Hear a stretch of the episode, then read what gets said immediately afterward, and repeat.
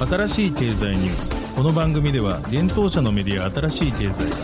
ブロックチェーン、仮想通貨、フィンテックに関する日々のニュース解説を平日毎日音声コンテンツでお届けしています。そして新しい経済ではブロックチェーン、仮想通貨に関するニュース解説記事やインタビュー記事、学習記事などのたくさんのコンテンツを掲載しております。ぜひ新しいひらがな、経済、漢字で検索してメディアもチェックしてください。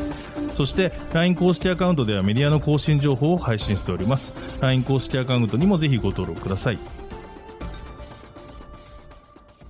現当社新しい経済編集部の高橋です。はい、本日は1月25日木曜日です。今日のニュースいきましょう。米 SEC ブラックロック申請の現物イーサリアム ETF の可否判断を3月まで延期。ポリゴンラボブロックチェーン相互運用に向けアグレイヤー V1 公開へ。暗号資産レンディング Nexo ブルガリアに約4430億円の損害賠償を求める。スイスのデジタル資産銀行シグナムが60億円超を調達、評価額は約1300億円に。自称ビットコイン開発者クレイグ・ライト、知的財産訴訟の和解を提案。マジックエデンクロスチェーン報酬プログラム及びオープンソース化を発表。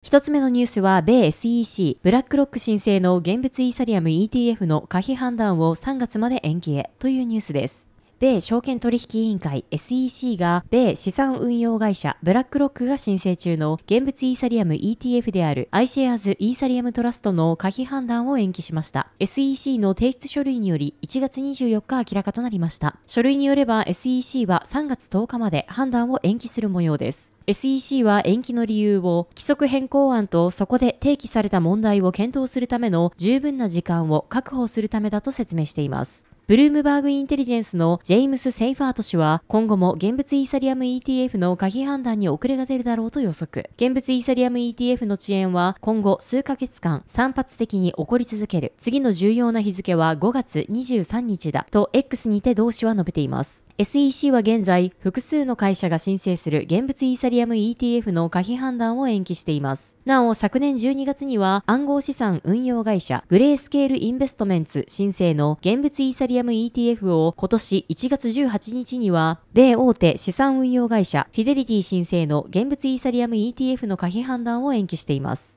SEC のゲイリー・ゲンスラー委員長は1月24日のメディアブリーフィングでイーサリアム ETF について質問された際に2週間前に言ったようにビットコインの上場商品に関して私たちが行ったことはこの一つの商品の非証券性に限定されたものでありそれ以上のものであると解釈されるべきではないとの考えを明かしています。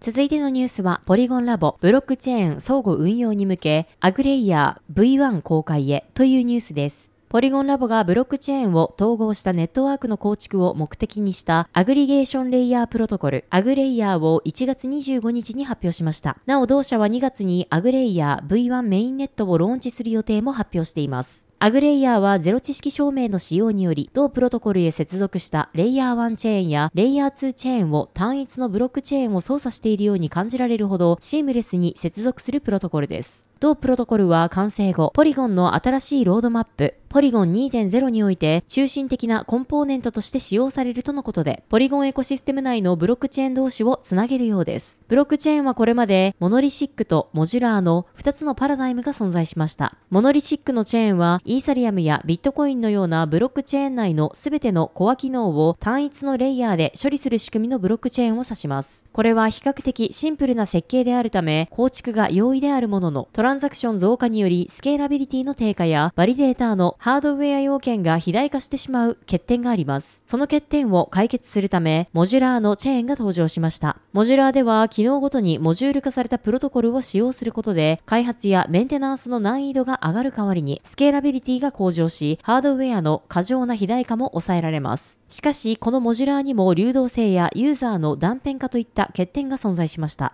ポリゴンラボによるとアグリレイヤーがテーマにするアグリゲイテッドはモジュラーに続くブロックチェーンの新しいカテゴリーであるといいます。アグリレイヤーはモノリシックとモジュラー両方の利点を統合し高いスケーラビリティを保ちながら流動性やユーザーの断片化を防ぐ設計になっているとのことです。ポリゴンラボによると2月には初めのバージョンとしてアグレイヤー V1 がリリースされ、今年の後半には非同期でのクロスチェーントランザクション機能をサポートしたアグレイヤー V2 がリリースされるとのことです。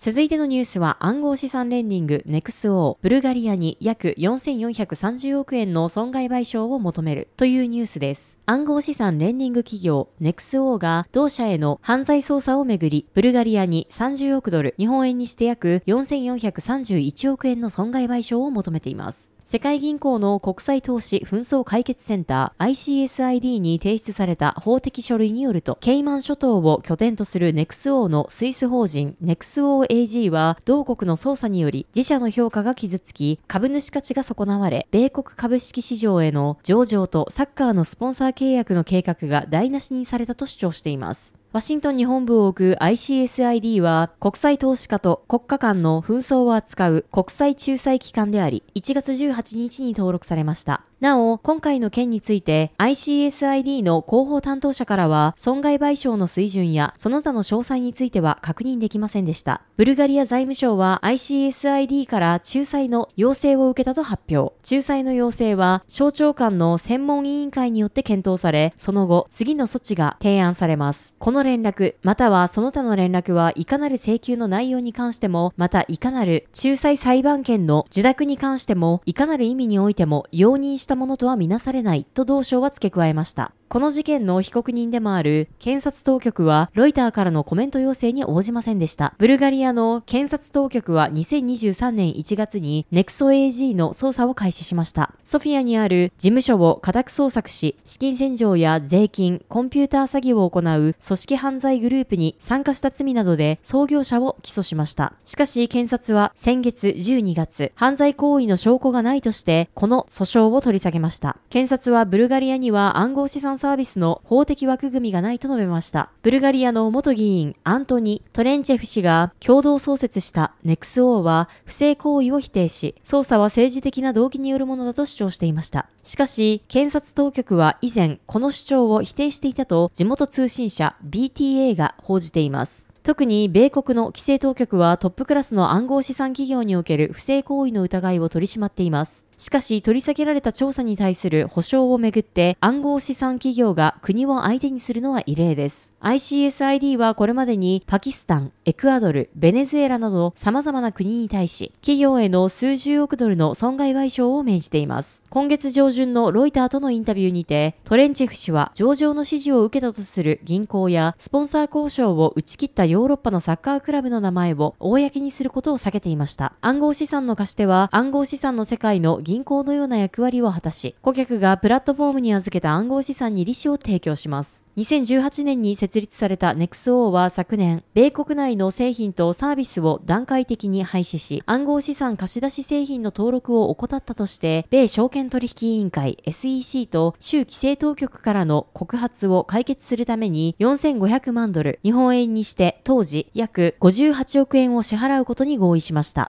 続いてのニュースは、スイスのデジタル資産銀行シグナムが60億円超を調達、評価額は約1300億円にというニュースです。スイスのデジタル銀行シグナムが4000万米ドル、日本円にして約 59.5 億円の資金調達実施を1月24日発表しました。この調達は戦略的成長ラウンドにおける中間クローズでの報告とのこと。同ラウンドは応募者多数とのことで、当初の目標額3500万米ドルに対してすでに4000万米ドル以上を調達したといいます。なお中間クローズ時点でシグナムの評価額は9億米ドル、日本円にして約 1328.8 億円に達したとのことです。発表によると、このラウンドのリード投資家はイタリアの資産管理会社アムジットホールディングスとのことです。またその他にもシグナムの従業員が個人投資家として出資参加しているといいます。なおシグナムの従業員は共同創業者、取締役会メンバー、経営陣とともに同社の株式の過半数を保有しているとのことです。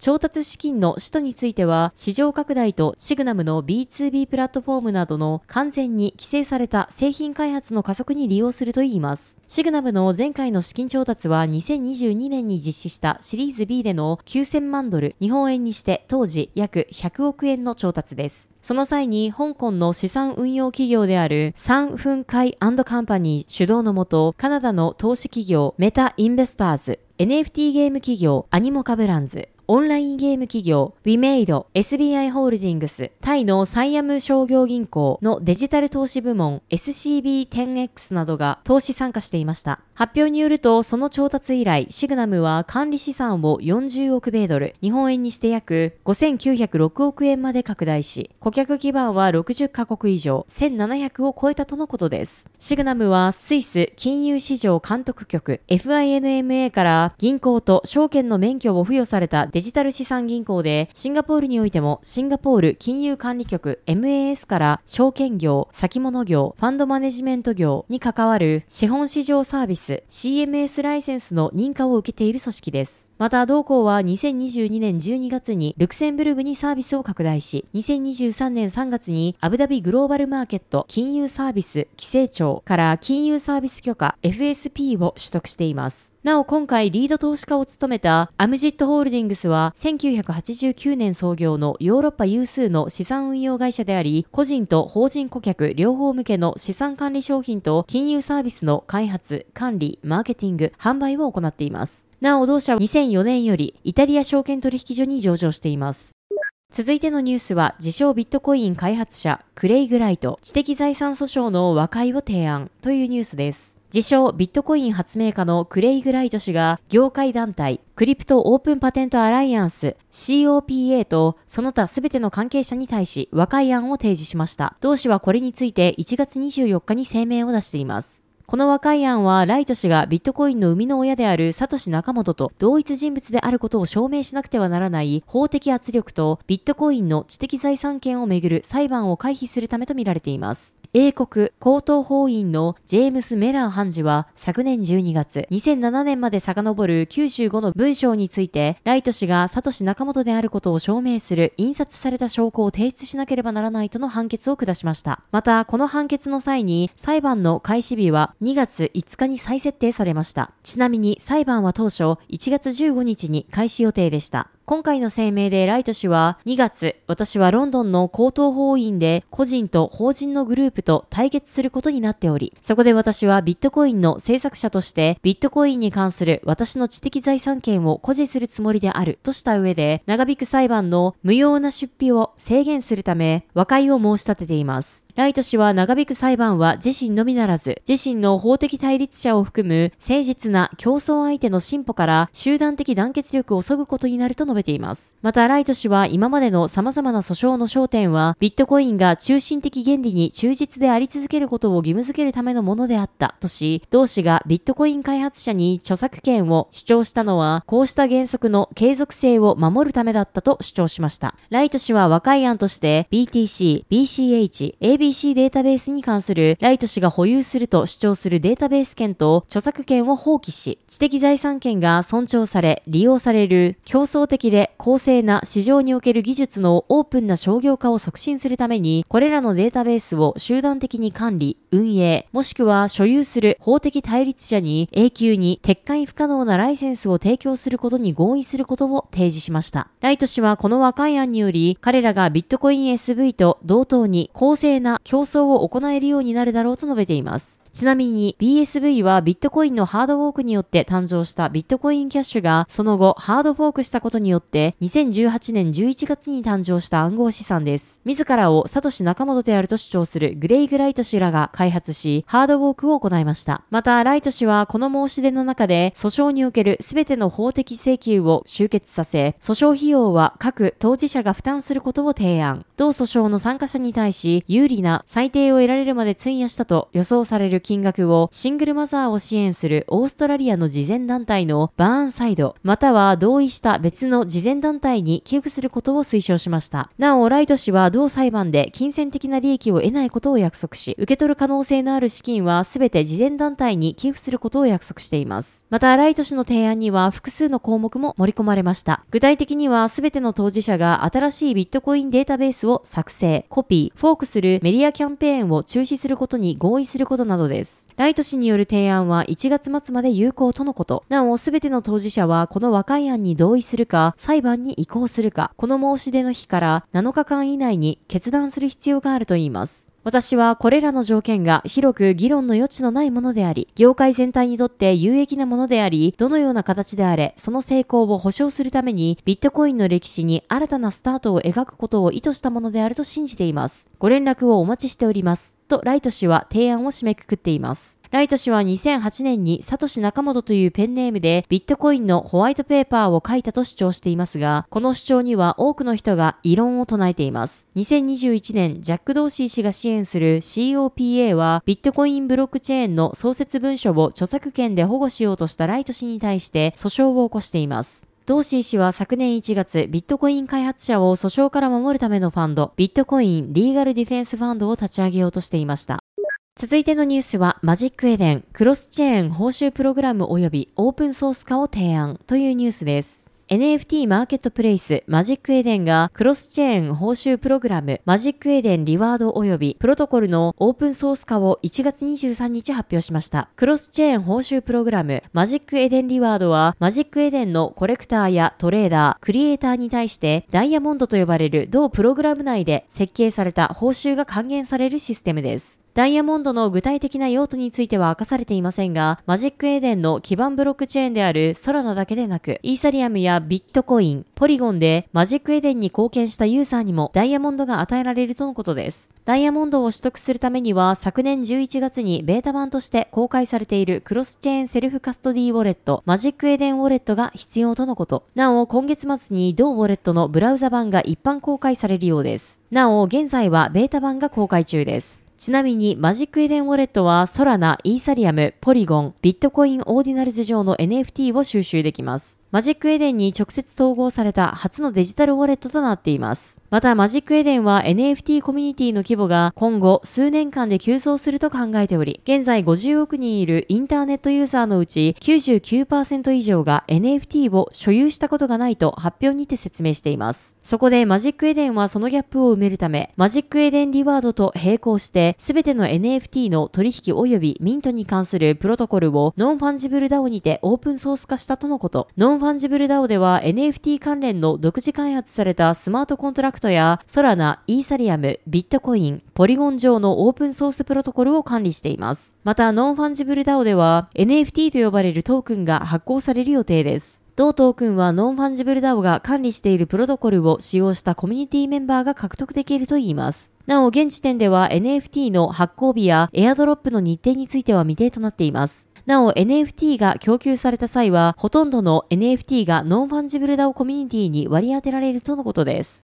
はい、本日のニュースは以上となります。このように私たち新しい経済編集部では、ブロックチェーン、暗号資産に関するニュースを平日毎日ラジオで配信しております。そして本日大人気特集、サトシ・ナカモトが残した言葉、ビットコインの歴史をたどる旅の最新記事が公開されています。今回はビットコインの残留取引プールとは、サトシの自由主義者としての視点です。こちら新しい経済のサイトから見られるようになっておりますので、ぜひご覧ください。また本日ご紹介したニュースは新しい経済のサイトに上がっております。こちらもぜひサイトの方に見に来てください。新しいひらがな、経済漢字で検索して見に来ていただければと思います。それでは本日もありがとうございました。